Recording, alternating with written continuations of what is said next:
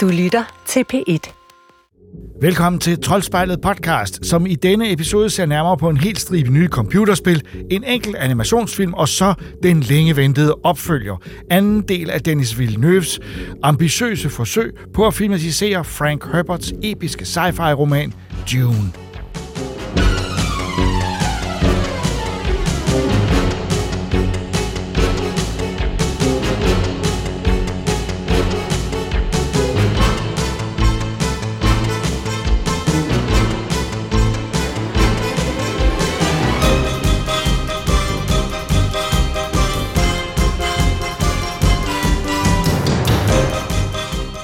Budgettet til Dune 2 var på næsten 200 millioner dollars, og udover en række store stjerner, spilles ørkenplaneten Arrakis af udvalgte steder i både Italien, Jordan og de forenede arabiske emirater, og så selvfølgelig også en hel del computeranimation. Troels og Christoffer har netop set filmen, som forfatteren Frank Herberts søn, Brian, på sociale medier kalder den bedste filmatisering af romanen.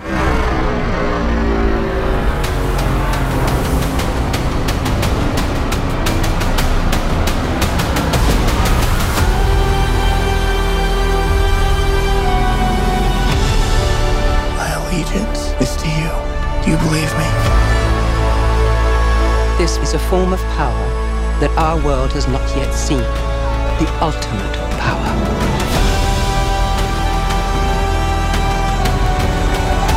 I want you to know I will love you as long as I breathe. You will never lose me as long as you stay who you are. Consider what you're about to do, Paul Atreides. En af de mest ventede sci-fi-film sådan i nyere tid, det må være anden del af, af Dune. Øh, jeg, jeg, jeg kan huske dengang, hvor den første af, af Denis Villeneuve's Dune-film skulle komme ud, der var så meget tvivl om, om, han, om, om den kunne løftes, mm. om det kunne lade sig gøre. Mm. Og efter han ligesom beviste det, i hvert fald hvis du spørger mig, mm. så kunne han virkelig levere etteren i hvert fald. Så, Ja. forve- forventningerne til den her tor har været så høje. Det er sjovt. Jeg synes jo ikke, faktisk ikke rigtigt, at jeg kunne mærke de for- forventninger Er på rigtigt? internettet. Ja, altså, Nå. jeg synes jo normalt, hvis der kommer en eller anden stor film, så synes jeg enten YouTube eller øh, Twitter eller Instagram buner over med folk, der bare går fuldstændig bananas over. Nu kommer den lige om lidt. Mm. Og det synes jeg faktisk ikke, jeg har set. I hvert fald ikke Nej. i mine feeds, men det, er, men det betyder jo ikke, at det, det ikke har været der. Nej, men det, jeg, jeg tror, jeg kan forstå, hvad du mener. Jeg kan godt se det for mig. Men jeg tror, inden for dem, som virkelig holder af den første, Helt sikkert. der har man bare gået og ventet på. Altså, jeg kan huske, at den første sluttede, der tænker jeg, kan vi ikke bare sådan gå ud af biografen og ind igen med det samme, så bare starte op og komme videre? Ja, altså jeg var jo ikke så heldig at se den første i, i biffen, for jeg var sådan lidt, jamen jeg vil ikke have den originale David Lynch-film tilsølet af Denis Okay. Villeneuve's Okay. øh, Ja, nye ja. markværk her, og så jeg så den derhjemme. Jeg har så heldigvis et relativt stort tv og, og, og noget okay lyd derhjemme. Mhm. Mm-hmm. Så jeg så den derhjemme senere, og, øh, og måtte jo overgive mig fuldstændig. Jamen, det her det er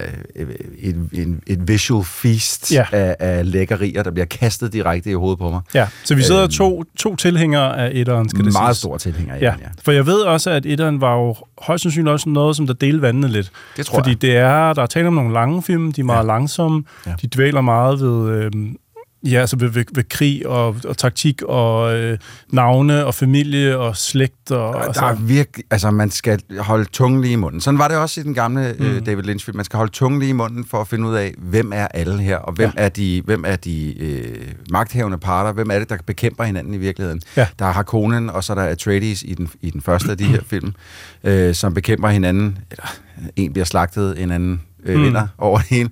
Så lige pludselig kommer der nogen, der hedder Fremen, og mellem Fremen, Fremenerne, der er der også altså, tonsvis af navne. Altså, der er, Ja. Det er et kæmpe cast Ja. generelt. Helt vildt. Men hvis vi så skal springe frem til, nu har vi så fået toeren. Vi var Ja. inde og se toeren. Ja. Jeg synes faktisk, at den kommer rigtig godt i mål med at, at komme videre med fortællingen på en måde, sådan så at det stadigvæk er spændende. Ja. På trods af, at den var jo tre timer, den her film. Den, den, Næsten. Ja, den, øh, den var 2 timer og 47, tror jeg, Mm. med det hele. Og, og jeg kan, bare lige for at tage hul på, på, på slutningen af det her indslag i podcasten, så kan jeg hurtigt sige, at jeg synes, den er for lang. Og jeg synes, den startede en tand for langsomt i forhold til, hvad det var, vi fik i den første film, som Mm. mm. var altså, opbygning, opbygning, opbygning. Så det her, det skulle e- efter min, øh, efter min smag bare have været en stor forløsning. Mm. Hvilket det var det bestemt ikke. Der var stadig mere opbygning. Men når jeg, nu kender jeg jo David Lynch-historien så godt, så jeg vidste godt, der var en masse ting, som Atreides, Paul Atreides skulle lære endnu, Ja. inden at vi ligesom kunne få forløsningen. Ja. Øh, og så, øh, ej, så kan jeg gemme, gemme det sidste til, til Yes. når vi slutter her. Jamen, jeg synes også, øh, altså jeg synes, den havde en eller anden form for anden balance end etteren. Ikke Ja. nødvendigvis en, en dårligere balance, men Nej. den, den, den byder på noget andet, synes Ja. jeg, end etteren, fordi jeg var øh, meget fængslet i etteren, og så er det som om, at her toeren, der får vi mere en, en fortælling, der, der, der folder lidt mere ud af, øh, altså intrigerne mellem dem. Ja, ja, og det gør mig egentlig heller ikke noget. Altså, jeg, jeg er jo øh, virkelig stor fan af øh, The Next Generation Star Trek-serien, og Ja. hvis man har set den serie, så ved man godt, det er all talk, no Ja. action. Ja. Altså, det, det, det er kun øh, øh, snak og politik, ikke? Ja. Så, så jeg elsker jo sådan noget, og jeg, og jeg kunne... Der var mange af scenerne her, jeg virkelig godt kunne lide. Og så var der også nogle, hvor jeg bare sad og tænkte, okay, nu skal vi videre. Fordi mm. det her, det bruger vi simpelthen for lang tid på nu. Mm. Mm. Øh, men når det så er sagt, som i helhed, så synes jeg, det er stærkt. Ja. Altså, Ja, det, det, jeg- jeg, vil gå så langt som at kalde det et, et, et, altså et mesterværk. Ja. Et, et, sådan en, en, en ny klassiker. Ja. Altså nærmest lige ud af, ud af lågen. Jeg sad flere der var gange... mere med etteren, vil jeg sige, end jeg med den her. okay. Jeg sad flere gange og, og mærkede efter, hvordan vil det her føles om 20 år? Mhm. Mm-hmm. Hvordan vil øh, børn, som er små nu, mm. snakke om den her film, når de skal se tilbage på, Ja. ja. på film og, og finder, altså første gang de ligesom opdager den her, ser den om 20 år, jeg tror, at den vil stadigvæk vægte tungt, etteren og toeren. Øh, når man ser dem sammen, Ja. så tror jeg, at de vil vægte rigtig tungt også i fremtiden. Jeg gad også godt se dem sammen, men jeg gad også godt se dem sammen i måske en, en nedklippet udgave, hvor de, hvor de bliver skubbet sammen simpelthen, ja. og så lige fik klippet nogle bidder ud. Ikke? Ja. Det kunne være rigtig spændende. Det er en god synes- Men, øh, men jeg bliver lige nødt til at høre dig, for jeg kunne ikke lade være med at sidde med en følelse af, at jeg synes, den her var øh, to eller tre gange i filmen, synes, synes jeg, den var markant dårligere lavet end den første. Hvor Hmm. ikke, at filmen er grim på nogen som helst måde, Mm-mm. den er et visual feast. Altså, Ja. det, jeg sad bare og slugte det hele. Ja. Og så var der alligevel to eller tre sekvenser, og det var meget, når der var kamp, mm. Hvor jeg sad og tænkte, det synes jeg, altså, de gjorde bedre i den første, det her. Hmm. Øhm, Det var ikke noget, jeg det synes, ikke noget, jeg, nej, det var ikke Nej. noget, der gjorde mig meget. Jeg, jeg vil også godt kunne pege på et sted, hvor et par steder, ikke meget, men lidt, hvor jeg vil sige, nå okay, jamen, der når de ikke helt i mål, men lige den effekt, men det er så, Mm. det er, så kort jamen, det er små ting, det er små ja. men det er også fordi, når, når hovedværket er så fuldendt og Ja. så godt, Og så som, som det er, bastant. så, Ja. så, så, når der så står noget ud, så kan man ikke lade være med at lige at lægge en lille smule mærke Det til det, rigtigt. forstår du? Det er rigtigt. Så, men, men jeg synes, der er, det, som jeg, sådan, altså, som jeg slet ikke kan komme over med den her film, der, er- der er to ting, jeg synes er helt vildt fede. Mm. Et er øhm, opfindsomheden i de øh, køretøjer, og ja. Du ved, altså alle de ting, de bruger i ja. Den her film. Designmæssigt er det jo, altså... Sindssygt fedt. Altså, der på et tidspunkt, så kommer der en af de her store sandcrawlers, som skal samle det her spice op, fordi ja. Hvis man kender til, hvis man har set den første, eller har set den gamle David Lynch, så ved man, at det hele øh, drejer sig om spice. Og Ja. det gør det selvfølgelig også her. Det handler om, om, om kontrollen af Arrakis, som er ja. den der spice-planet. Ikke? Men der er på et tidspunkt, kommer der en af de her sandcrawlers, som, øh, som, som samler det her spice op kørende, hvor at der er sådan nogle miner, som er blevet begravet under sandet, som egentlig bare, det ligner en stor jernplade, men når den så kommer tæt nok på, så er sådan rent magnetisk, vum, så bliver de der ja. Magneter kastet øh, mod den der sandcrawler. Ja. ikke? Og det er sådan en simpel ting, men det så bare så skide godt ud. Ja, Øh, og der var laserstråler, som gik igennem de her store sandcrawler-køretøjer øh, Ja. og fik den til at eksplodere. Det er noget, den her film kan. Det, det skal man måske lige sige. Den kan lave eksplosioner, som ligner en goddamn million. ja, ting, der falder ned og brænder og lander og smadrer, og Fast, mand. ja, det er virkelig imponerende. Men det er også det, jeg synes, der er det gennemgående ord for den her film, det er tyngde. Ja. Den har øh, et super godt lyddesign, Ja. som ligesom som cementerer den som en, en, en bulldozer. Det var af- ting nummer to, ja. Jeg vil øh, snakke om. Det var lyddesignet. Fordi jeg, jeg synes egentlig, at Hans Simmers musik træder lidt i baggrunden i den her. Mm. Det, jeg, kunne, jeg hørte det mere i den første. Ja, Øh, og det er fint for mig. også fint for mig. Det er, det, det, det er Ja. bare et lydbillede, ikke? Ja. Men, men Sound Effects Department har virkelig... Hold da fast. Der var flere gange, hvor at, at bassen den gik ind i, i brystet på mig, så jeg sad sådan nærmest og fik åndenød, fordi det bare Ja. var... Ja. Men på en god måde. Ikke? Ja. At man sad der, åh oh, shit, man, det er sindssygt det her. Lige præcis. Øh, så der var virkelig, jeg synes virkelig, der var tryk på lyden, og der var ikke noget, noget sted, hvor at ellers de her sådan uden jords ting forekom mig forkerte. De alle sammen Mm. eksisterer i virkeligheden. Øh, En ting er, at de ser flot ud, men lyden af dem var helt rigtig. Ja, altså, det var sådan, jeg forestillede, alle de lyde, jeg hørte, var sådan, jeg forestillede mig, at de ville lyde. Ja, jamen det, er, det er virkelig et must i biografen, det Ja. her. Det var faktisk så voldsom lyd i den her IMAX-sal, at vi både Troels og jeg lagde mærke til, at lærredet vibrerede Ja. øh, ved visningen. Der var specifikt et tidspunkt, hvor der er en klippe, der bliver bombarderet, øh, en frem, øh, fremer, fremerklippe, der bliver bombarderet, og øh, fremenerklippe, undskyld, der bliver bombarderet, og, og lyden af de her eksplosioner fik hele lærret til at ryste. Ja. Og først så sad man og tænkte, åh, det er en meget fed effekt, indtil man mm. så underteksterne, at de rystede også. Ja, præcis. Åh, der er med knald på. Prøv at virkelig trykke på. det er det, det er meget lidt, vi fortæller om plottet, og det, det tror jeg egentlig er meget naturligt også ikke at give for meget væk, fordi at den her film, den samler op præcis, hvor etteren stopper. Ja. Altså, du kunne bogstaveligt talt bare klistre dem sammen, og så vil du have en lang fortælling. Ja, og altså, så, jeg, så-. Jeg, jeg spurgte dig egentlig også om, lige efter filmen var sluttet, kan vi, er der noget, vi kan spoile i den her film egentlig? Fordi det er langt hen ad vejen mest en, en krigshistorie. Ja, øh, og det er en, en, altså virkelig en, altså en forlængelse af etteren. Ja. Der er ikke meget... Der bliver ikke gjort meget for at få en tilbage ind i historien. Der er ikke sådan noget øh, ekspositionssnak, hvor man siger, Nå, ligesom du gjorde i slutningen ja. af etteren, det, det er der ikke så meget af. øhm, så, øh, så jeg tror også måske, vi skal holde på et minimum af. Ja, altså, hvis man har set etteren, og man ved, hvad den slutter med, og man ved, hvad der sker i den, så vil man være fornøjet ved at bare starte op på Ja, den vi, her. og, og alle, der har set den, ved jo, at der skal udfolde sig en krig. Og ja. jeg, vil også, jeg vil sige, at der er nogle gode overraskelser til dem, der har set uh, David Lynch-versionen, fordi der er et par, der er i hvert fald et enkelt stort twist, som altså ikke er en del af David Lynch-versionen, mm. Som jeg er lidt i tvivl om er en del af Frank Herberts bog, men det, det, den, den har jeg ikke mm. læst. Uh, så. Men jeg er slet ikke i tvivl om, at man også skal starte med etteren, fordi du vil ikke få meget glæde ud af har at se jeg ville få ondt i hovedet, hvis jeg ikke vidste, om alle de her mennesker Jamen, så vil du bare være helt hægtet af. Fuldstændig. Så hvis Altså- du har en eller anden ven, som du skal have med i biffen eller sådan noget, og siger, kom, vi, vi, du kan samle op her på toren. Har du set det her? Nej, det har jeg ikke. Så kommer du ikke med. Ja, præcis. Ja. Lige præcis. Men prøv, prøv, ja, nu læser jeg bare lige hurtigt op, sådan, hvem der er med i den her Ja, film. det er også Fordi det er et sindssygt cast. Selvfølgelig Timothy Chalamet som Paul Atreides, så har vi Zendaya, der spiller Ch- øh, Chani, Rebecca Ferguson som Lady Jessica, Josh Brolin som Gurney Halleck, Austin Butler som Faith Rautha, Florence Pugh som Princess Irulan, David Bautista er med igen, Christopher Walken, Læse Dø, Shola Yacoub, Stellan Skarsgård, Charlotte Rampling, Javier Bardem og Anya Taylor-Joy. mm-hmm.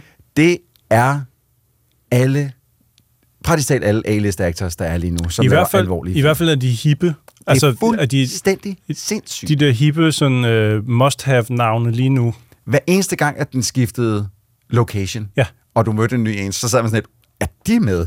ja, præcis. What? Ja, jeg kan huske de der, øh, de der øh, figurplakaterne, der Ja. hvor, man ligesom, hvor der er en figur, og så er der navnet Ja. nedenunder, og så står der June, hvor man bare kunne se alle figurerne ligesom figurere, og så er det bare sådan, okay, den person er også med, den person er også med. Det var, det var helt vildt jo. Det er helt Men jeg skørt. tror også, det er fordi, at, at etteren var jo også lidt et sats.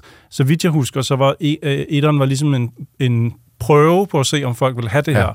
Og hvis de ikke ville have det, så var toeren højst sandsynligt nok ikke kommet. Og jeg kan, det kan jeg også godt forstå. Ja. Når man har set David Lynch version, som jeg ikke tror, der findes så mange fans af derude. Øh, Nej, er- der er nok kommet flere med årene. Det kan godt men, være, ja. Men, men, men så, blev den, film. så blev den så stor en succes, Ja. den der. Så nu tror jeg også bare, at rigtig, rigtig mange stjerner vil gerne arbejde med instruktøren, og vil gerne være en del af... Det er sådan, Villeneuve har jo også vist, at han er altså en mester i faget. Så, Ja, det er så, så jeg, tror, der, jeg tror, jeg hørte en historie om Florence Pugh, der sagde, jeg vil gerne spille den her rolle. Han sagde, men du har ikke særlig mange replikker. Hmm. Det er lige meget. Jeg vil bare gerne arbejde sammen med Bare dig. put mig ind. Ja, bare put mig ind et eller andet jeg, sted. Jeg, jeg er meget spændt på, og det har jeg været jo i, i mange år efterhånden, hvor at Denis Villeneuve er på vej hen Ja. ja. nu. Altså fordi, sådan som jeg forstår det, så er det ikke nødvendigvis Dune, han laver næste gang. Nu bliver det noget andet, når han kaster sig over. Han har brug for noget, noget andet. Det tror jeg også. Men det er altså et exceptionelt øh, flot, øh, en flot mængde film, han har fået lavet i sin karriere, som bare rammer spot on. Ja. Øh, så jeg, jeg, jeg, altså, jeg vil gå så langt som at kalde det her et mesterværk, og instruktøren har også nu virkelig slået sig fast som en, en visionær øh, kunstner, som, som giver os noget fra den Og som- øverste skuffe hver gang. Og som også, synes jeg, formår at løfte en nærmest umulig historie. Fordi altså, Frank Herbert skrev en, en svær historie at Mhm. filmatisere, fordi der er så mange navne med, fordi der er så meget øh, intriger og politik, så, ja. Så det, det, det kræver altså lidt at, at holde styr på alle de ting der. Ja. og få forklaret det sådan så også som publikum. Altså det følte jeg ikke, David Lynch nogensinde gjorde, men det er også det, jeg synes, der er lidt det smukke ved hans gamle film. Mm. Men, men det synes jeg, at Denis Villeneuve øh, gør, han, han får, for, man, selvom der måske ikke er så meget figurudbygning i nogen af de figurer, man ser, så er man ikke i tvivl om, hvem det er, og hvad Mm. deres motivation er for Ja, at være der, lige hvor de er. præcis. Så det, det synes jeg i sig selv er ret godt. Når det så er sagt, hvis man ikke er fan af den første, så ja. bliver man heller ikke fan af den her. Nej, jeg vil faktisk nærmest gå så langt som at sige, at den her vil næsten kun skubbe dig længere væk. Det tror jeg også, fordi. Ja. det, den er kun sværere at forstå. Ja. Øh, øh, det, det synes jeg skal... Ja, der er to ting, jeg gerne lige vil øh, røre ved, inden at vi øh, lukker helt ned her. Mm. Den ene er øh, infrarådscenen, Mm-hmm. som jeg synes var spændende. Mm-hmm. Ikke helt så bjergtagende, som jeg havde troet, jeg ville, øh, da jeg bare lige så et enkelt par screenshots. Den er smuk. Den er meget smuk, mm. Øh, men der var et eller andet med, øh, jeg ved ikke, da jeg så de screenshots, øh, måske jeg lige skulle forklare. Der er simpelthen en lille del af den her film, der er skudt med infrarødt kamera. Mm-hmm. Øh, det vil sige, alt er sort-hvidt, men sort-hvidt på den måde, at det, der er sort, er meget sort, og det, der er hvidt, er meget hvidt. Mm-hmm. Øh, som jeg føler, det er Har- Harkonnens hjemplanet, måske, der, hvor det ser sådan der ud. Jeg, jeg er ikke helt sikker. Øh, det fik man ikke rigtig forklaret.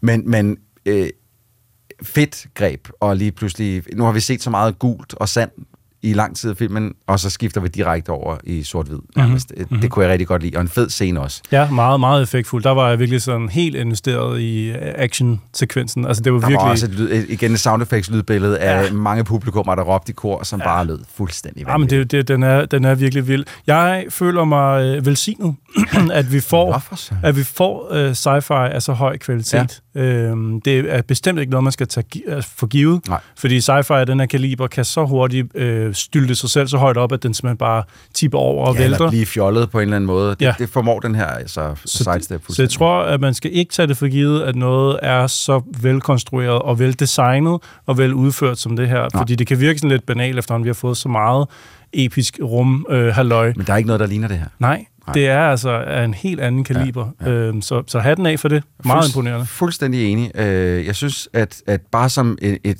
et, et stykke sci-fi, der er det her ret unikt. Fordi Mhm. mm-hmm. det, alt, hvad vi får sci-fi lige nu, det er Guardians of the Galaxy-style. Altså rumskibe og... Rebel Moon. Og Rebel... God Rebel Moon, mine damer og herrer. Don't mention the war. Men du ved, altså det, det, det er... Det, det, det ligner på mange måder hinanden. Mhm. Mm-hmm. Hvor det her, det ligner ikke noget, vi har set før. Mm. Når det så er sagt, så kan jeg ikke lade være med... Altså, der, lige nu ved vi ikke, om der kommer en træer. Nej. Det, vi, altså, Denis Villeneuve har øh, ifølge Wikipedia for, udtrykt, at han måske er interesseret i at lave en træer. Ja. Men det er ikke noget, de startede på endnu. Jeg, tror ikke, der er noget, der er mejslet sten i hvert fald. Nej. Og når, når, når jeg så får det at vide, og så øh, tænker på slutningen af den her, så synes jeg, at jeg kan, jeg kan ikke lade være med at være en lille bit smule uforløst Mm. med den slutning, der er. Jeg synes, det er, det er fint, at øh, den slutter på en måde, så at vi ved, at universet kan fortsætte på mm. en eller anden måde, men jeg synes, det var lige en tand for voldsomt. Jeg havde, jeg havde troet, at den ville være mere lukket om sig selv. Ja. Øh, men det, sådan skulle det ikke være. Ja. Øh, men, men det er også, det er mit eneste sådan, øh, Ja. Sørens også. Ja. Men det er også fordi, så, nu sidder jeg jo bare tilbage sådan lidt, giv mig nu en film mere. Mm. Og det er jeg ikke sikker på, at jeg får. Nej, nej det, det er heller ikke nødvendigvis. Ja, det, det kunne da være dejligt, men jeg er Ja. ikke sikker på, at det kommer til at ske. Nej. Øh, du nævnte lige kort her til sidst, at, eller du nævnte tidligere, vil jeg bare lige sige til sidst, at det kan godt være, at man ikke vil lide, kunne lide den her, hvis man, kan se to, øh, hvis man kun har set etteren, Mhm. mm-hmm. og ikke kunne lide den, så mm-hmm. kan man nok heller ikke lide den her. Jeg hørte faktisk fra Regitze her fra redaktionen, som var med og se den, at hun Ja. ja. kunne ikke lide etteren, men kunne bedre lide toeren. Kunne bedre lide toeren, Ja, ja. fordi hun synes, der sker med Der er også lidt mere gang i den. Så måske er der faktisk et eller andet sted der noget, Jamen, man det skal... kan godt være. Ja, Det er bare utroligt. Jeg tænker bare alle de navne, Christoffer. ja know. Alle de mennesker. Ja. Hvem er du det? Hvem er du det? Hvem Ja. er du det? Nå, men hvis man, det er bare, hvis man ikke kunne lide etteren, Ja. så kan man måske ja. bedre lide toeren. det? Det er rigtigt. Der er en del mere action. Mm. Øh, det er rigtigt. Det er rigtigt. Men altså, god film. Ja. Rigtig god film. Virkelig. Se den i biografen også. Meget vigtigt.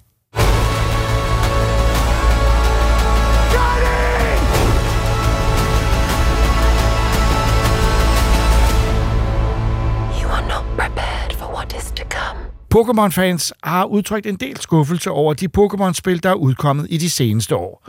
Resultatet af utilfredsheden har blandt andet været, at en del mindre studier har lavet deres egne Pokémon-kloner, som for eksempel Temtem og Cassette Beasts, hvor de prøver at fange noget af den magi, som Pokémon-spillene har mistet. Det nyeste af disse, Palworld, udgivet af Pocket Pair, har vagt opsigt og også lidt skandale, fordi dens monstre ligger meget tæt op af de kendte designs fra Pokémon.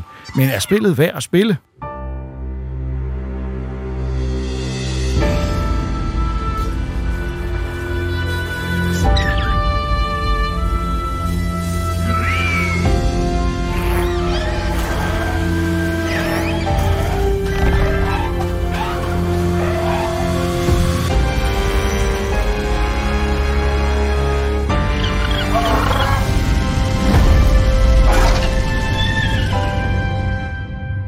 Godt, Benjamin. Nu skal vi snakke om uh, Pokémon. Nå nej, uh, Øh, øh, Palworld. Palworld, ja, Ja. Var, det, var det, det hed. Uh, et, et spil, som har taget uh, verden med storm. Ja. Jeg vil sige, at de nyeste øh, tal, der er kommet ud fra, viser, at uh, spillertallet er gået en del ned, siden, Ja. uh, siden det, det, det launchede. Uh, men det betyder jo ikke, at det ikke fortsætter med at være et voldsomt populært spil. Mhm. Mm-hmm. Bare ikke, det har bare ikke den der uh, new car smell, Ja, som, uh, ja. som, som et spil, spil til har lige Ja. til at starte med.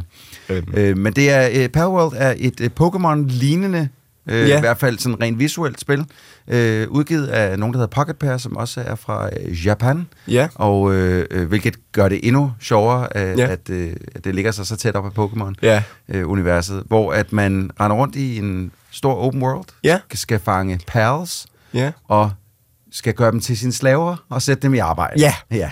Ja. Men altså, du har spillet spillet. Ja. Det har jeg sådan set ikke. Jeg har, kun, jeg har været mere interesseret i hele øh, historien omkring udvikleren Ja. og spillet sådan mm. i, i, i den virkelige verden, hvor du rent faktisk har spillet spillet. Så Ja. lay it on me. Hvad, hvad, hvad går det her ud på? Jo, altså, selvom det er sådan rent visuelt øh, fanger en meget som værende, er det her ikke Pokémon? Øh, så, så vil jeg sige, at det har faktisk meget lidt til fælles med, med Pokémon-spil generelt. Det er mest visuelt. Det er mest, øh, og, og i det der, og i selve akten af at fange de her øh, på pals, Ja, Pokepals.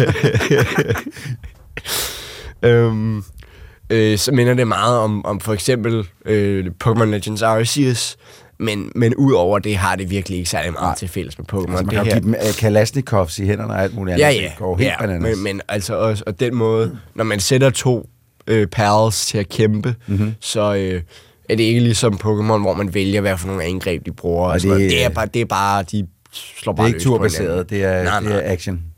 Ja, og man styrer jo heller ikke sin pal. Nej. De er ligesom bare en AI-companion-agtig Okay. okay. ting, ikke?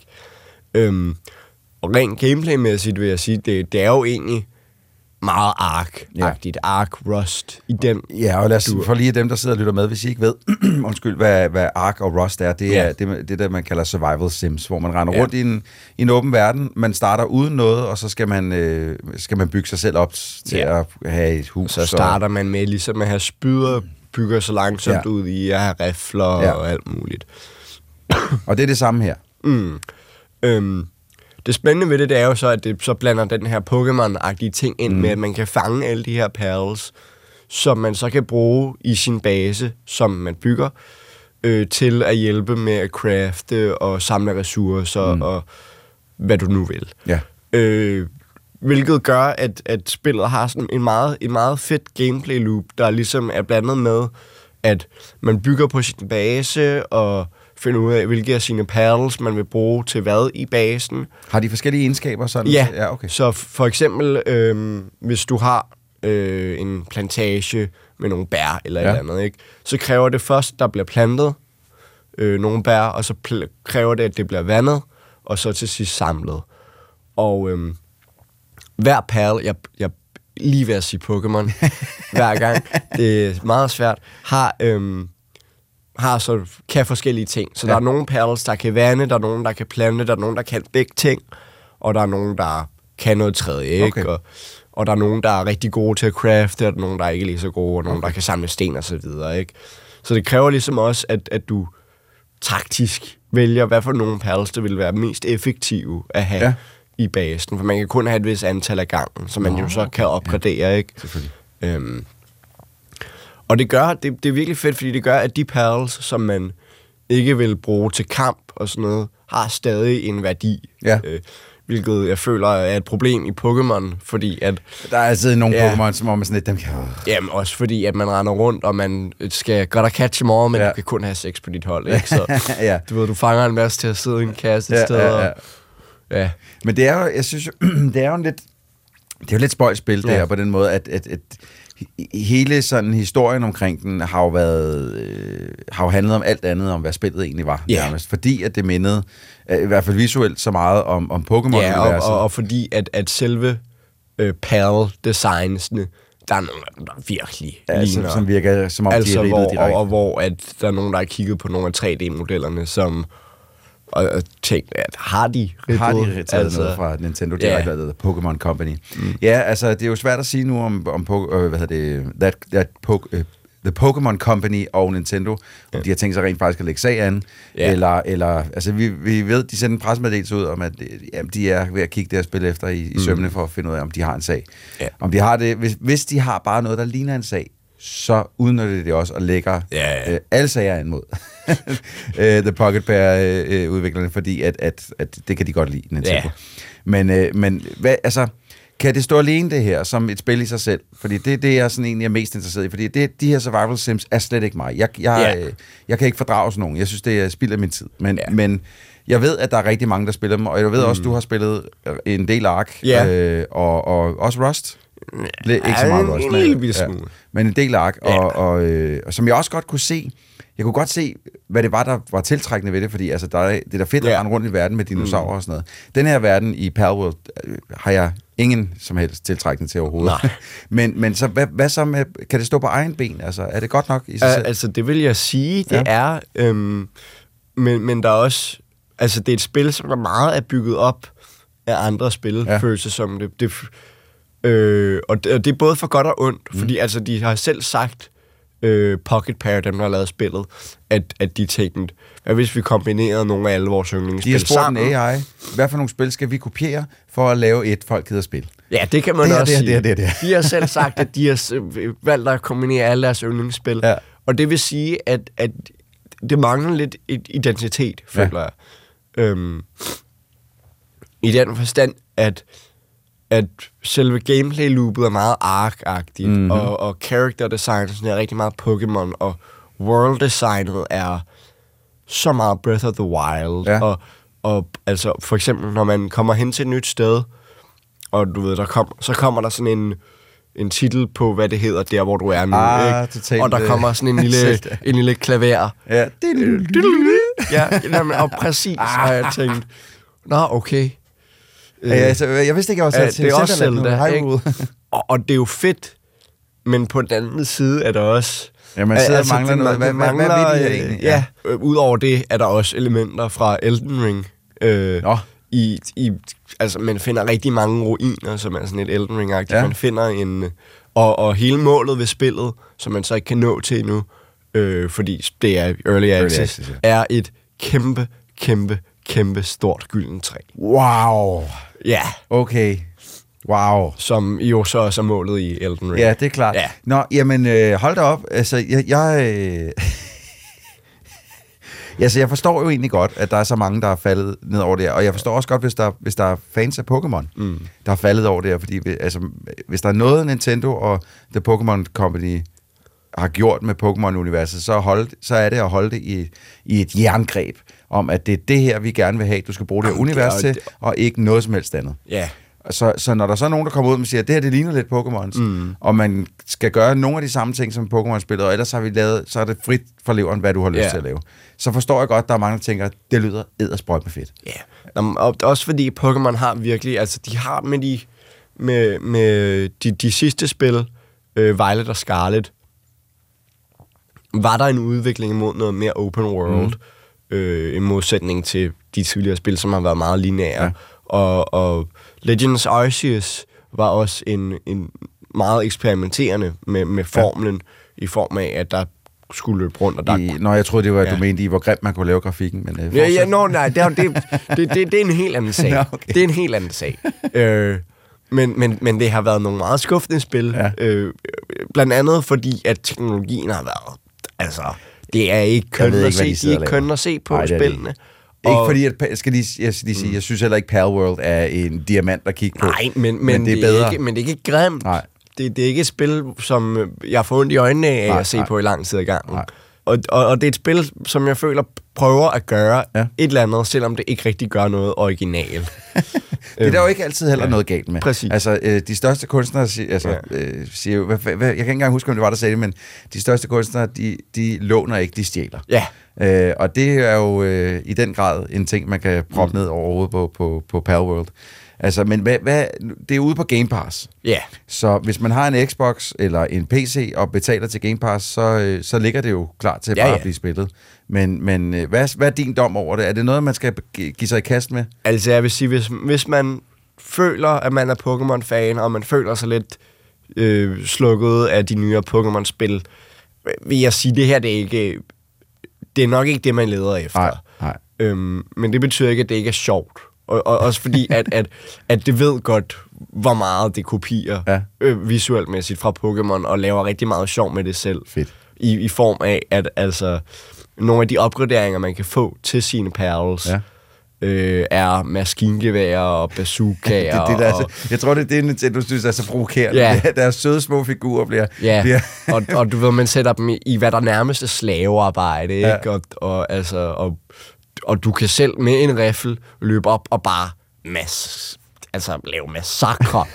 og, og, og det vil Nintendo eller Pokémon Company jo aldrig Nej, nej, nej. gøre, vel? Øhm, og det er der jo også noget sjovt i, men, men det er ikke... Det, det er ikke stor kunst. nej. Nej. Øh, og det er ikke noget, der kommer til at udskifte Pokémon. Nej, nej. Men altså, det, det hedder Palworld. Det er i Early Access lige nu på, Ja. ja. øh, øh, ude på nærmest alle platforme. Øh, Jeg ved ikke, om det er udkommet til Switch nu, men øh, det, er, det er i hvert fald nok på vej. Øh, Ja. Det tror jeg godt, man kan love. Øhm, så, så hvis øh, du i forvejen er til Sim Survival-spil, eller savner noget, øh, noget nyt inden for Ja. Pokémon-agtig genren, så er det værd at gå ind og prøve, siger Ja. Benjamin Stegelmann. Lige præcis.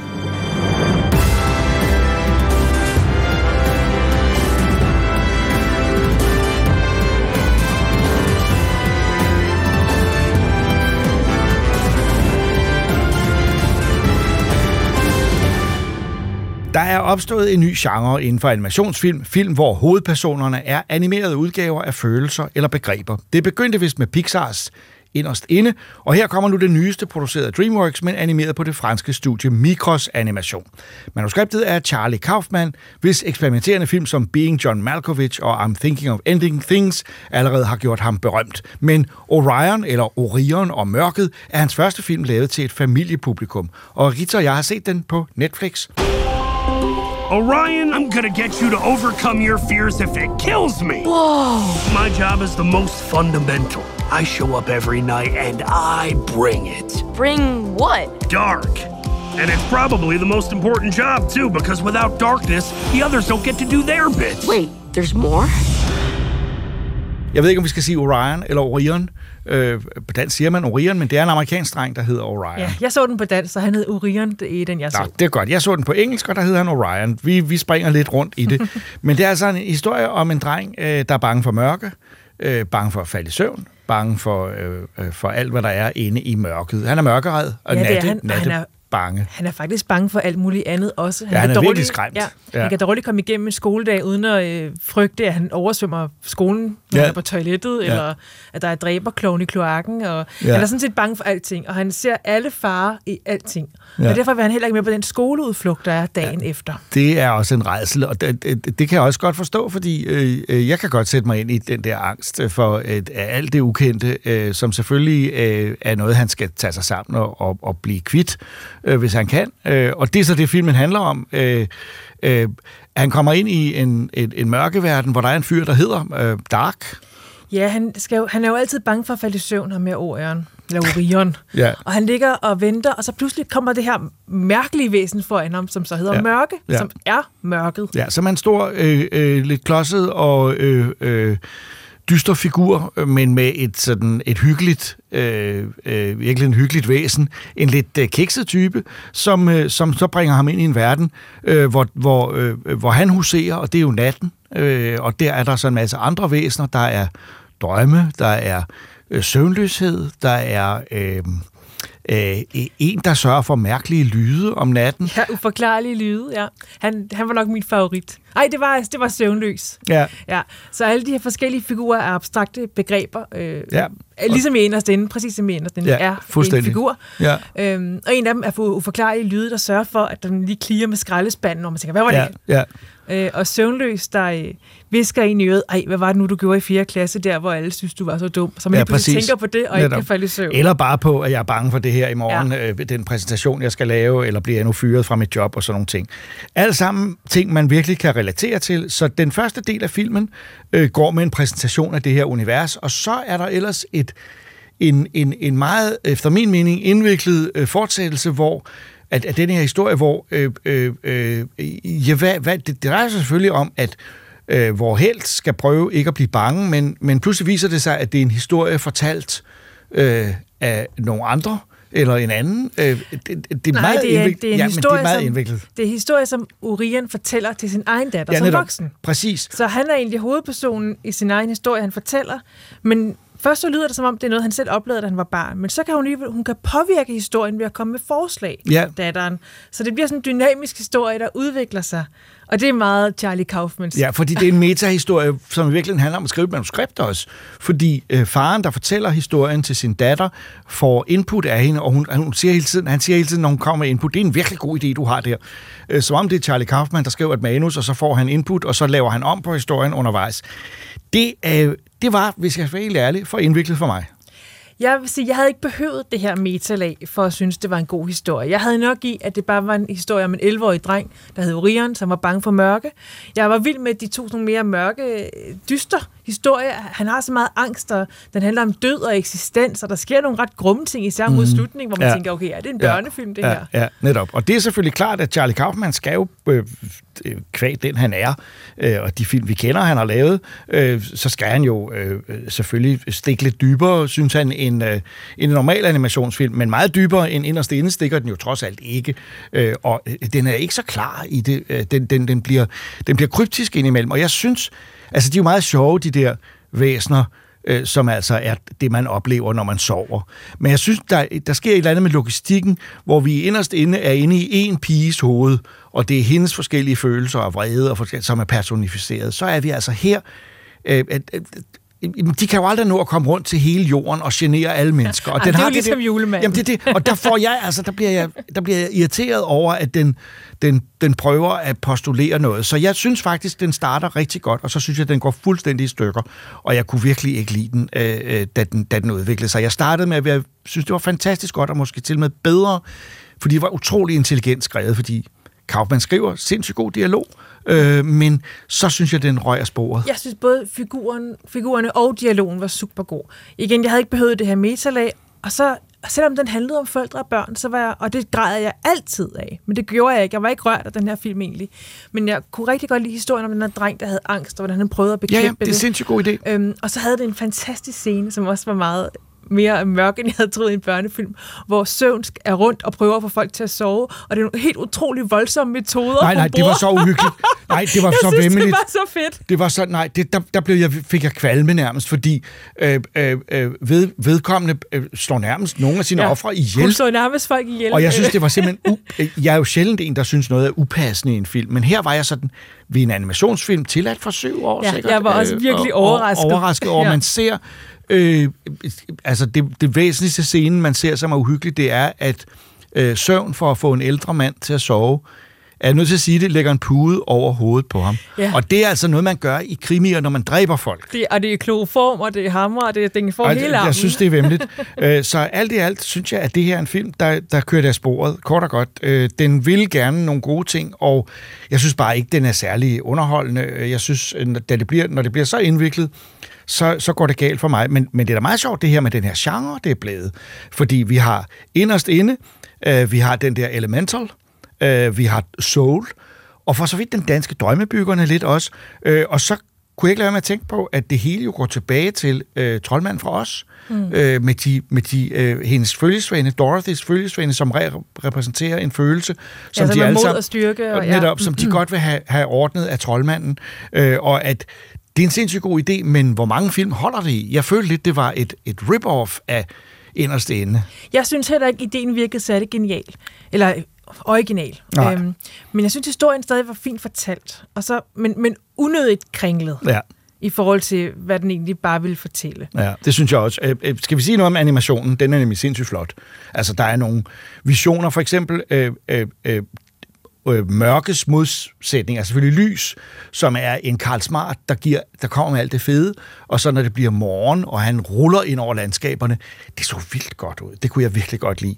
Øh, animationen er jo som sagt lavet på et fransk studie, der er ikke noget DreamWorks-folk involveret overhovedet, og det franske studie er så igen et, der laver rigtig meget Indien. Øh, Så det siger noget om, at de franske og de indiske animatorer er blevet altså så dygtige, så jeg kan ikke se forskel på det her og en, en, en, en af de amerikanske film, lavet på hverken DreamWorks eller, eller, på DreamWorks eller, eller, øh, eller Pixar. Jeg vil sige det, det er virkelig flot. Nå, jeg var faktisk ikke helt lige så vild med animationen. Er det rigtigt? Ja. Jeg synes, den... Øh, Hvad var der galt med den? Jeg sad faktisk og tænkte på, at det lignede lidt tærkelknib. Ja, og det er den måde, de var, selvfølgelig- de, de var designet på ja, figurerne. Ja, designet er rigtigt. Figurernes design er kedeligt.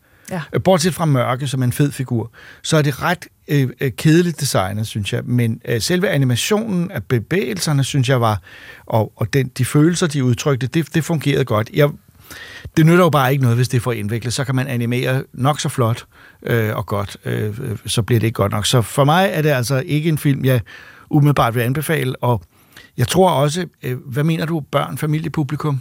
Jeg vil gerne anbefale den, men det er ikke en, man skal se alene som barn. Man skal se den sammen med sine forældre, tror jeg, fordi igen, den har nogle lidt mørke øh, scener, og den har alligevel noget med, med død og eksistens, hvor man tænker...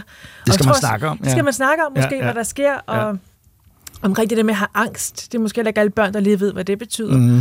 Øh, selvom alle børn sikkert er bange for noget. Måske Ja, bare ikke helt lige så ekstrem grad, som øh, Orion er det.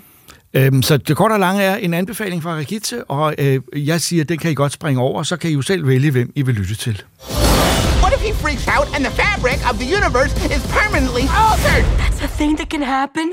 Det nye spil The Finals, udviklet af svenske Embark Studios, tilbyder sine spillere hurtig, hæsblæsende action med ild, eksplosioner og live-kommentatorer til den nette pris af 0 kroner. Det dukkede op nærmest ud af det blå, og Embark håber nu på at kunne lokke masser af spilleglade brugere til, der så kan købe kosmetiske dimser og effekter inde i spillet, for det er jo den måde, sådan et spils økonomi hænger sammen. Benjamin og Troels har spillet The Finals. This dream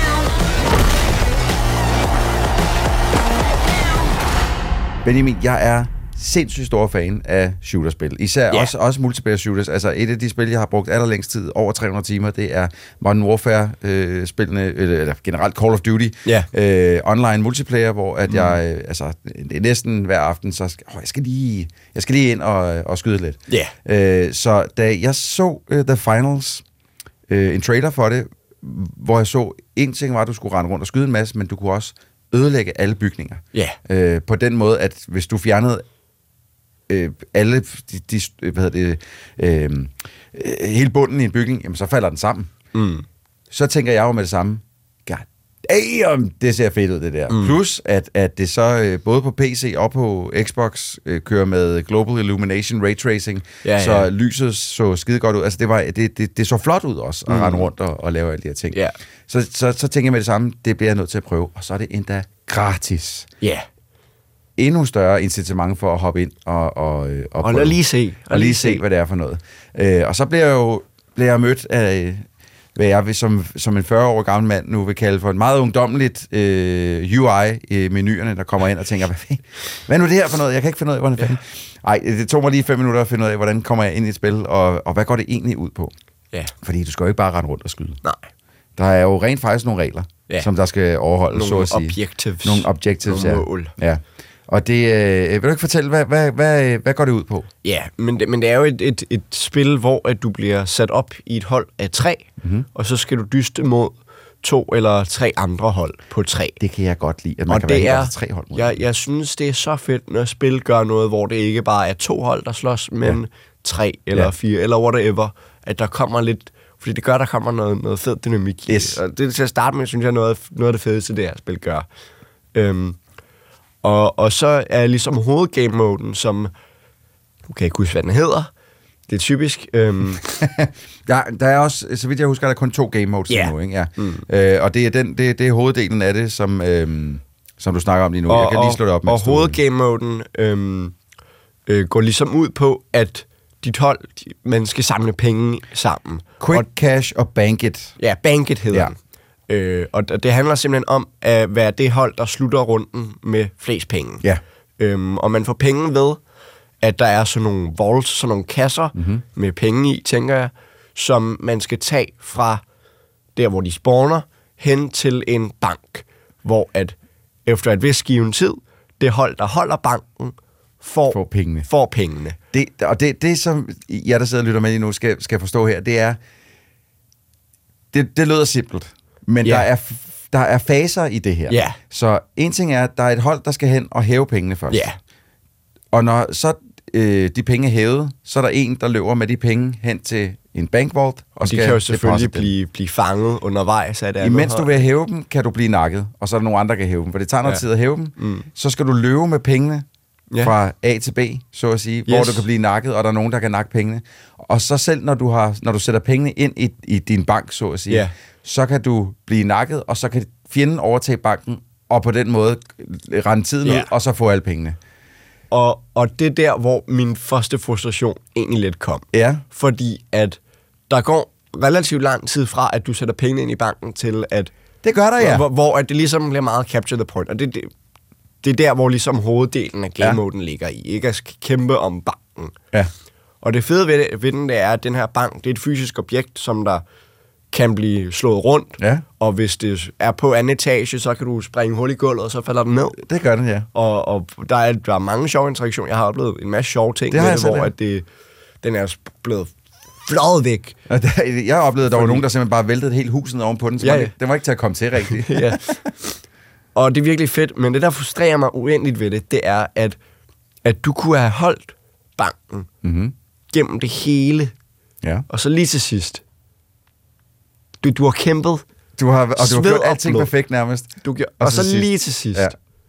så er der nogen der andre, der kommer og tager det, og så får de alt.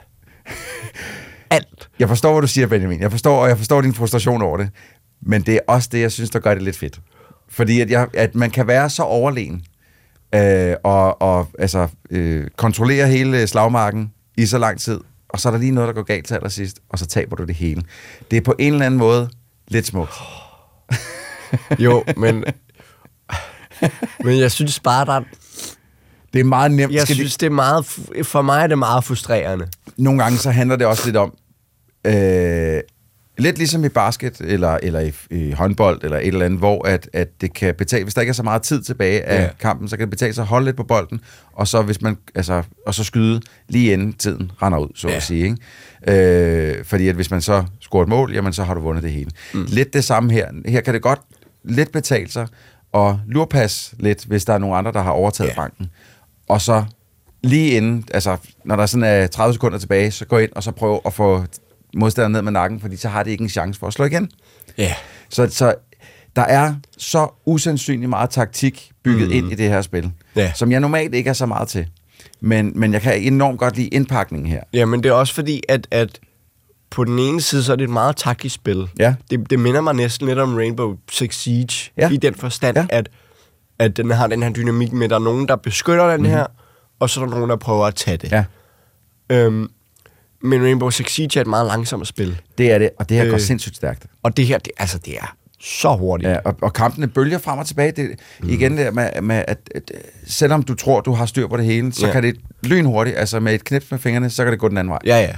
Øhm, så så altså, jeg tror ikke, på trods af, jeg har også mine betænkeligheder ved det her spil, men det er mest på grund af andre spillere inde i spillet, Ja. som jeg synes øh, er... Øh, altså, jeg har simpelthen været i gang med nogle kampe, hvor at, at hele mit hold, på de, eller de to andre på mit hold, det eneste, de er gået op i, det er at smadre så mange bygninger som overhovedet muligt, hvor det er sådan lidt, jamen, hvad med, at vi arbejder sammen om at lige... Hvad med at spille spillet? Ja, hvad med at spille spillet? Ja. Men de har, deres, de har bare ret rundt og hygget sig derinde, og det, Ja. det skete næsten 10 kampe i træk, at det her, det, at jeg rettede ind i folk, som lavede alt andet end at spille spillet. Ja. Og så bliver jeg lidt træt, fordi jeg vil egentlig, mm. øh, selvom det her det ikke er nødvendigvis øh, den slags multiplayer-spil, jeg spiller allermest af, men så vil jeg egentlig gerne spille det, Ja. når jeg åbner det op. Og også fordi, at øhm, jeg har oplevet et par gange, at der er en fra mit hold, der har forladt spillet. Ja, det er også Og så er man altså også. Ja. bare ude. Ja, så, så, så bliver det rigtig svært. Fordi at så er du to alene Ja. Mod alle de andre, ja. Ikke? Og de andre slås også mod hinanden, ikke? Men Jamen, det kræver... når, når, når, når hvert hold består af kun tre, Ja. så når man mister én spiller, så betyder det så Det er meget. jo 30 procent af dit hold, mand. Præcis. Øhm, hvor, hvor man også ligesom har, har kunne se, okay, vi mangler, jeg kan lige så godt bare forlade spillet. Ja. Der, der er ikke nogen grund til at prøve. Nej, og det, det er faren, det der ved at have, have, have små hold. Øh, mm. Du snakker også lidt om, øh, inden vi sætter os til at optage, at du Ja. ja. har oplevet, hvad du troede var bots. Måske. Jamen, altså, jeg ved ikke, om det var bots eller bare, men jeg har oplevet mere, end jeg har i andre spil. Holdkammerater, som simpelthen bare har været så forfærdelige til spillet. Og det er Men- ikke men- noget, jeg normalt klager over Nej. i spil som det her, fordi at whatever, Ja, ja, ja. ikke? Altså, folk er gode, og nogle er Ja, ja. dårlige, whatever. Men altså, jeg har oplevet, hvor at det, man har kunne se på den måde, de har spillet på, at enten er det ikke et menneske, eller også er det første gang, de har Ja. samlet en controller op. hvor jeg tænker, okay, en, en, en, en enkelt gang eller to, hvor man ser det, det er måske fem, men jeg har oplevet det relativt ofte, Ja. ja. og det kan godt være, at det er bare mig, At som du- bare har du været uheldig.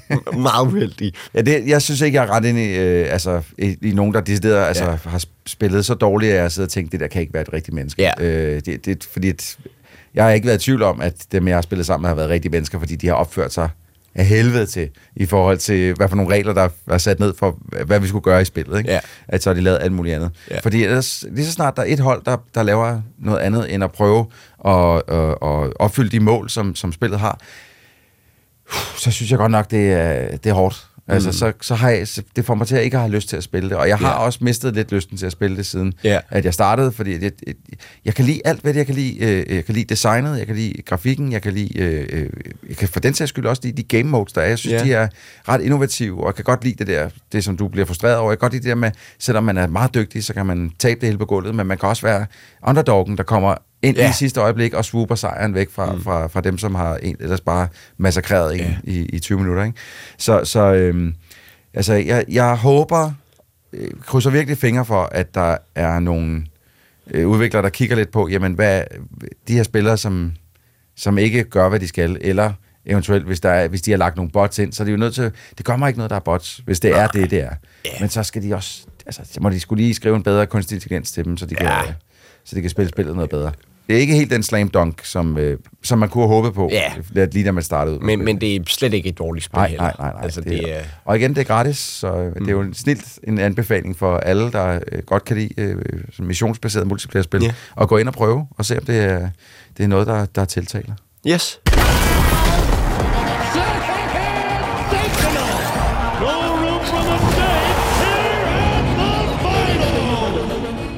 I fremtiden er vi ved at blive invaderet både af kæmpe store insekter og nådesløse robotter. Og det er op til spillere og verden over at stå sammen imod de to brutale trusler. Det er handlingen i svenske Arrowhead Studios nyeste spil, Helldivers 2. Det er et kaotisk skydespil, der kan spilles alene, men er bedst med op til tre venner. Troels og Christoffer har brugt mange liv i kampen mod fjenden. The Federation of Super Earth, keeping managed democracy safe with the lives of our heroes, protecting freedom from tyranny with the gentle touch of an iron fist. But liberty's enemies march ever closer. Together, we must take back control of freedom. Together for managed democracy. Together for victory. Together for liberty. Together for liberty. Together, they fight for freedom.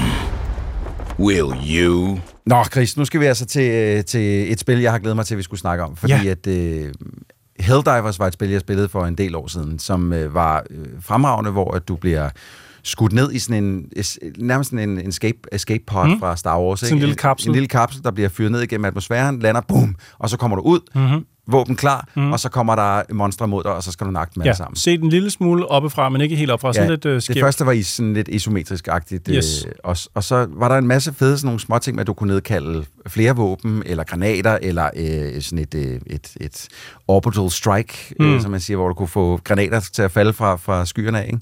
Der var, det havde bare rigtig mange gode ting, og så kunne du spille det op til fire af gangen, som var en meget fed ting, fordi du kunne komme til at ramme hinanden med de her drop pods, Ja. når du skulle respawn ind, Ja. øh, som øh, var, var ret sjovt. Øh, det, var, det var meget sådan det, det var online multiplayer, men det var ikke mere end det, Mm. så at sige. Mm. Øhm, så her mange år efter, så kommer der lige pludselig en udmelding om, nu kommer Helldivers 2. Så Ja. det, var, var det første virkelig succesfuldt nok til at give det en 2? Det har sikkert været en af de der succeser, hvor man har tænkt, det er lige akkurat godt nok til, lad os prøve at give det et skud med, at vi har en vision om, hvad det kunne blive til, lad os, lad os Ja. satse på det. Ja. Øh, og det lader til, at det sats har båret frugt Er du sindssyg, i den store ende. De har lige oppet deres server øh, cap ja. til 800.000 spillere. Det er helt vildt. Det er virkelig, virkelig, virkelig vildt. Bare til, til sammenligning, øh, altså fordi på et tidspunkt, nu nævner de 800.000, Ja. at der var på et tidspunkt, hvor man registrerede på Steam her forleden, at de ramte 400.000 spillere på samme tid, alene bare via Steam. Bare på Steam, ja. Øh, så der regner man ikke PlayStation 5 med.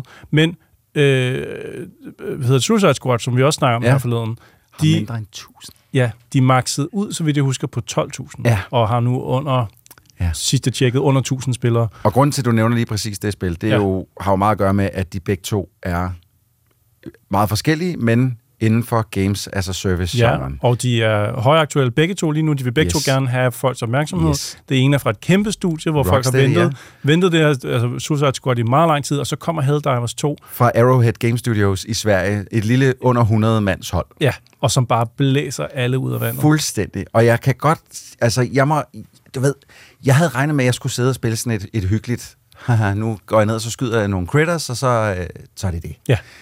Jeg har også blevet fuldstændig blæst bagover. Ja. Ikke nok med, at spillet er sindssygt godt, Mhm. øh, øh, og det skal vi nok komme til, hvorfor, de, hvorfor det er rigtig godt, men så er der også sådan en helt metagame omkring det, at du har i midten af galaksen, så at sige. Ikke? Mm. Hvis, vi, hvis vi leger midten af galaksen, det er sådan en super Earth. Ja, det er der menneskene bor. Det er der, hvor menneskene bor. Som er ved at blive angrebet fra den ene side af onde øh, skalddyr, Mhm. lad os kalde det det, Ja. og fra den anden side af øh, robotter, automatons hedder Ja. det, altså robotter. Yes. Og så er det op til spillere verden over at bekæmpe dem her, og der kan du sådan se på sådan et, et gala- galaxy map, Ja. hvor langt væk du har fået presset de her fjendtlige ja. styrker. Hvor meget kan man få fronten rykket væk fra Super Earth? Præcis, og, det, og den måde, du kan, altså, det, kan, det du kan se, det er det, alle andre også kan se. Så alle arbejder sammen, alle, alle 800.000, hvis vi siger, det var det, der spillede Ja. nu, arbejder sammen om at få skubbet de her øh, fjendtlige styrker Ja, væk. ja. Og det er blevet nærmest en mani for mig at gå ind og tjekke, Nå, hvor, hvor, langt, hvor, hvor langt er vi nu, hvor, meget, mm. hvor, meget, hvor mange procent har vi fået frigjort den her galakse fra de onde. Ja.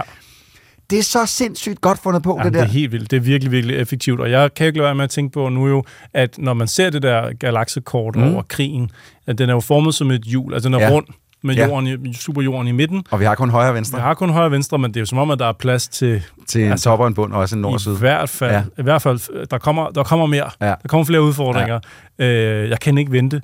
Det er, et af de, det er et af de der spil, hvor man starter det op, øh, meget forvirret, og så lynhurtigt meget afhængig. ja, ja, det er virkelig... Øh, men det er også der, det er fordi, der er så meget gang i den. Nu vil jeg også sige, du, du, du fik bootet op lidt sent Ja. i forhold til, hvor lang kampen Til gengæld har vil jeg lige indskyde, jeg har ikke personligt haft nogle serverproblemer med at komme online. Nej, det er rigtigt. Det er fordi, det havde vi øh, I, sta- andre I starten var det meget. ret slemt. Jeg fik, vi fik det jo øh, heldigvis lidt før tid, så inden at det ligesom gik public, Ja. så kunne jeg nå at spille det en del Ja. sammen med den anmelder og YouTube-stab, der nu engang er, der, der har også siddet og spillet, så ja. der var der heller ikke nogen problemer. Men så lige snart det blev udgivet, Ja. så var det Trouble City. Det, så, giver, det går stærkt. Men Ja. ja. det er også for, altså det er forståeligt, hvis op Ja. mod tæt på, lad os sige, en halv million spillere gerne vil ind på samme tid, og et lille Ja. svensk studie ikke kan regne med den her succes. De har regnet med, at måske 100.000 spiller det samtidig. Ja. så går det bare fuldstændig Ja, bananas. det er vildt. Det er vildt. Men- Men, altså, så det er ikke så mærkeligt, at der har været nogle serverproblemer, og det er jo noget, der bliver fikset over tid. Jo, Ja, altså. men der, hvor du er hoppet ind, Mhm.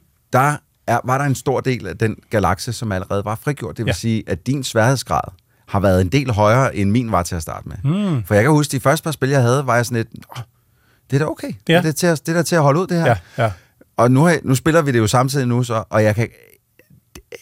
Det, hvis du ikke er fire, Ja. så bliver det svært. Men mit problem var nemlig, at jeg i starten ikke vidste, hvad der foregik. Jeg kastede, bare, jeg kastede mig ned på en planet, Yes. gik i gang, og det jeg gjorde, det var, at jeg landede alene på en planet midt i en sværm af Yikes. øh, væsener, og derfor så kunne jeg ikke nå at åbne mit kort. Nej. Jeg kunne ikke nå at forstå, hvad min mission gik ud på. Jeg løb rundt i cirkler. Jeg har højst sandsynligt fået startet en eller anden mission på en høj sværhedsgrad også. Øh, Jeg ved ikke, alt gik galt. Jeg tror, jeg tror, du har startet den på normal, men, men sværhedsgraden er steget, jo længere ud du er kommet, fordi Ja. ja. jo længere ud man kommer i den her galakse, jo flere fjender er der Ja. ja. på hvert map. Jeg fik i hvert fald ikke et ben til jorden, og Nej. det var ikke særlig sjovt. Nej. Det var faktisk decideret sådan... Øh, altså, jeg tror, hvis jeg havde været den eneste i verden, der spillet det, så havde jeg måske bare lagt det frem og sagt, det, det er ikke lige mig, det her.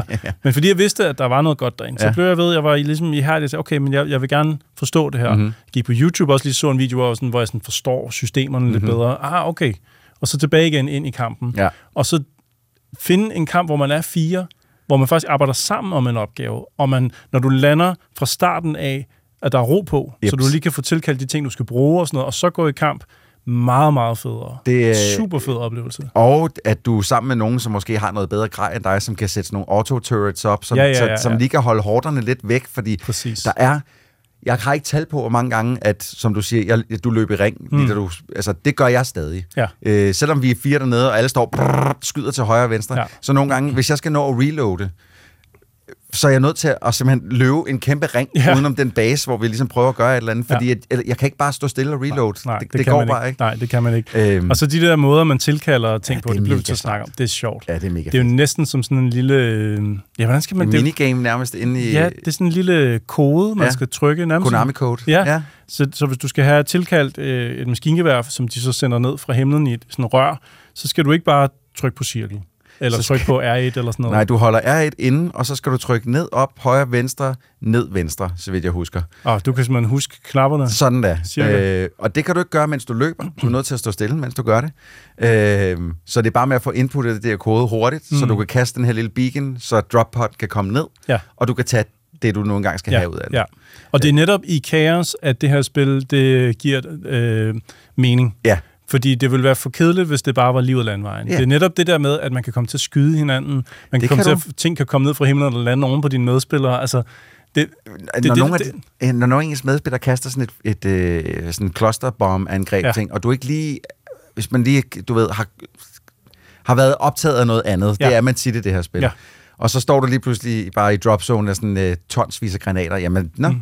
Det var det. Ja. Så må vi håbe, at en af de andre kaster i sådan en respawn øh, så du kan komme ned med en ny drop pod. Ja, lige præcis. Fordi det går bare stærkt. Det går rigtig, rigtig stærkt. Ja, og, men apropos det der med, med de fire spillere, ikke? Ja. Øhm, jeg blev ved med at, at, at komme ned. I starten så kom jeg ned på en planet, mm. lige da der var det, der hedder extraction, altså hvor man blev taget væk fra planeten. ja, Så okay. jeg landede, gik ombord på et fly, så stod der mission complete. Nå. Og så tænker jeg, det Så fik ikke... du en masse gratis medaljer? Ej. Ja, ja, og det gjorde jeg tre gange træk, og så tænker jeg, det her kan ikke være, det kan ikke være gameplayet. Nej, det, kan det- ikke være min, for det, er det er lidt kedeligt, det her efterhånden. Og når jeg så kom op på et rumskib, så stod jeg der sammen med dem, jeg har gennemført missionen Yes. med. Så er man op på et rumskib, hvor man kan vælge ligesom at fortsætte krig sammen, Ja. de her fire spillere. Og hver gang, så, så endte det med, at enten blev kigget, eller øh, at de bare stod stille. Så jeg tænkte jeg, "Nå, okay, men så går jeg ud og så finder ud Men til sidst, efter at have spillet et stykke tid, så fandt jeg det der team, Ja. hvor vi var fire sammen. Uden et ord, så var vi bare fire sammen, ja. som, som holdt, holdt ved Som bare at gå i, i kamp igen ja. sammen med de samme spillere. Ja. Og det var fedt. Ja, men det, det, det, det, det, der, det, det, der, vi alt det sjove ligger. Ja. Det, når du er fire i en bane. Jeg, jeg var igennem en mission, hvor at, øhm, vi skulle ned og genstarte sådan nogle oliefelter eller noget, der skulle mines noget. Ja. Og det krævede, at du først du gik op og trykkede en Konami-code på en konsol, Mhm. og så skulle du løbe ned, og så skulle du unclogge de der, øh, der, der borede øh, olien op. Ikke? Ja. Og, og det var svært nok i sig selv, så at sige, for der- de der critters blev ved med at komme. Øh, men det, der så var sindssygt smart, det var, at to af dem havde de der gun turrets, som mm. satte dem så nede. Det er, fordi vi skulle beskytte det der lille område deroppe, Mm. mm. med ham, der stod og blev ved med at skulle stå og trykke alt muligt. Så det blev sat derop. Vi, to af os, to blev derop, den ene trykkede ind, den anden satte de der turrets op. Mm-hmm. To af os gik ned for at unclog de her bord her. Ja. Unclog dem, og så løber op igen, fordi så kommer der bare en horde, og så mm-hmm. de der turrets, der står... Jeg tænker konstant aliens, altså, øh, hvor det bare, nej, hvor er det fedt det her. Ja. A and B gun tracking and firing. Multiple targets. Og jeg står med min kæmpe gun og bare nakker dig ud af, kaster granater til højre Ja, og venstre. ja. Der er folk, der bliver med at øh, hvad hedder det, hedkalde sådan nogle øh, bombardementer op fra, ikke? Det var fuld, altså, det er kæmpe kaos, Ja. men det er vidunderligt kaos. Ja, det er virkelig godt. Jeg tror, alle, der, der bruger tilstrækkelig tid med lige at komme ind i det, de vil begynde at få de der historier, Ja. som de kan fortælle deres venner. Ej, jeg oplevede det her, det var helt vildt. Øh, altså, og, og det er egentlig sjovt, fordi at spillet er jo egentlig også lidt øh, repetitivt. Altså, det er jo det samme, du gør igen. Fuldstændig. Det, men det er jo i og for sig det samme som øh, Counter-Strike, eller... Øh, Ja, det er jo også det samme. Læg en bombe, eller eller det, som er en bombe. Ja, øhm, så det er jo egentlig ikke, fordi det er så underligt, men Nej. Det er bare, det er sjovt, at man kan få så mange historier ud af det. Ja. Det er nok også, fordi de har lagt vægt på humoren i det her spil. De har været gode til at sætte en, skabe et univers, som jo på mange måder minder om Starship Troopers, uh, Paul Verhoevens Altså, film. hele introen er jo som revet af Starship Troopers. Med en, det er en, en, en, en lille film, med, hvor de prøver at, at, at hyre en til at gå i herren, Ja. blive en helldiver og Ja. komme ud og, og beskytte Super Earth Ja. fra de her fjender. For demokratiet. For, for, for democracy, ja, Ja. Det siger de også tit, når man, når man render rundt ned på, på planeten. Ja. Eat some democracy! Ja, lige præcis. Mens man bare blaster ud, ikke? Så det er totalt. Og der, der kom også, øh, der kom faktisk, det anmeldte jeg med, med Benjamin Stikkelmann for et stykke tid siden her i podcasten, øh, et, et rigtigt Starship, Starship Troopers-spil, som jeg ikke var så vild med. Benjamin kunne rigtig godt lide, Mm. jeg var ikke så vild med det. Og det, det var first-person shooter, og det, det, det, det her har bare en del mere charme, synes mm. jeg, end, end det Starship Troopers havde. Øh, fordi der vidste jeg godt, hvad det var, de lænede sig op af. På. De, de lænede sig for meget ind i, Mm. du ved, altså, det, og, og jeg synes også, de gik lidt, man gik lidt glip af hele ironien i Paul Verhovens film, at, at, som er så meget mod krig, som Ja. ja. kan være, og det er menneskene, der i virkeligheden er de onde, og Ja. det er det jo også her. Ja. Altså, hvor det Ja. synes jeg lidt, det, det Starship Troopers-spil, det missede lidt, at man var egentlig de onde. Mm. Øh, så. Men, det, men det, jeg synes, det er fantastisk, der igen er kommet fokus på Starship Troopers. Den film fortjener al den der er så kærlighed, den mange kan få. online, som stadig har forstået, at det er en antikrigsfilm. Ja, men det, det, er en snak til en anden dag. Ja, det, altså, så hvis man bliver bidt af, af Helldivers 2, og, altså, så skal man endelig også opsøge Starship Troopers. Altså, For det, guds skyld er et frem- fremragende film, ja. øh, bygget over castet fra Beverly Hills 90210, hvilket er skørt nok i sig selv. Ja, men der er meget skørt ved den film. Den men er den her scene er simpelthen så sjov. Øh, men det- Rico's Roughnecks! Men det, det, der er ikke nogen tvivl om, at det her bliver et af de største spil i år. Altså et af de mest omtalte og et af de mest spillede spil i år. Jeg kan ikke se, hvor, hvor altså, indtil videre, jeg har spillet det virkelig lang tid nu, og jeg har ikke, jeg har ikke kedet mig endnu. Mm-mm. Altså, øh, når jeg har lukket ned, så har det været sådan rent af, okay, klokken er halv to om natten, Mm. jeg er nok nødt til at komme i seng, hvis jeg Ja. ja. skal være levende i morgen. Det er et af de spil, hvor at jeg også har, øh, jeg har skulle, skulle passe det ind imellem forskellige andre ting. Ja. Øh, familien skulle bruge fjernsynet, mm-hmm. eller der skulle være stille, eller et eller andet. Ikke? Og hver gang der lige har været en halv time, så har jeg brugt hele dagen på at gå og tænke på, hvornår kan jeg spille Helldivers. ja. Og så når der er den halve time, så er det bare med at få det spillet. Ja. Og når det så slutter, så er det sådan en, åh, men jeg kunne også, jeg jo lige midt i, åh, åh, nej. Okay, jeg må lægge det fremme, Ja. og så tænke strategi Ja. til næste Hvad gang. gør vi næste gang? Ja, præcis. Ja. Øhm, det er forfærdeligt, hvordan det sætter sig, men, det er, men man bliver... Man bliver hugt. Først du bliver hugt, så bliver du rigtig hugt. Ja. Det, så, så Helldivers til, til PlayStation 5 og PC, mm-hmm. indtil videre kun. Jeg håber, det ved jeg, der også er mange andre spillere online, der gør. Jeg håber på, at det kommer ud til Xbox på et tidspunkt, også efter måske en exclusivity period. Ja. Fordi at vi har brug for flere til at bekæmpe automatons og critters. Det Ja. ja. kan kun gå for langsomt. Ja. Så, så men altså, endelig få spillet noget Helldivers. Og det kræver ikke det mest vanvittige hardware at køre på PC. Altså, det kører fantastisk på en Mm. PlayStation 5. Men man kan godt spille det på en ikke alt for kraftig PC Ja, også. jeg har testet det på PlayStation 5, som sagt uden problemer, heller ikke med server og sådan noget. Nej. Der, det var, jeg har egentlig Det rimelig burde meget også være overstået nu. Ja.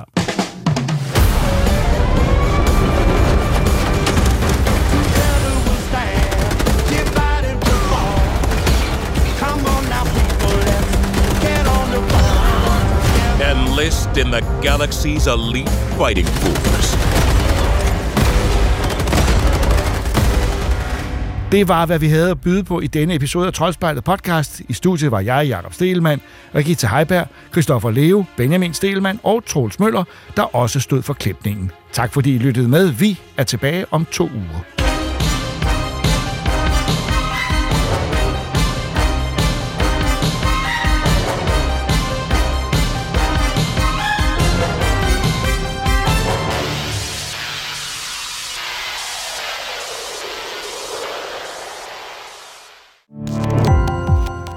Gå på opdagelse i alle DR's podcast og radioprogrammer. I appen DR Lyd.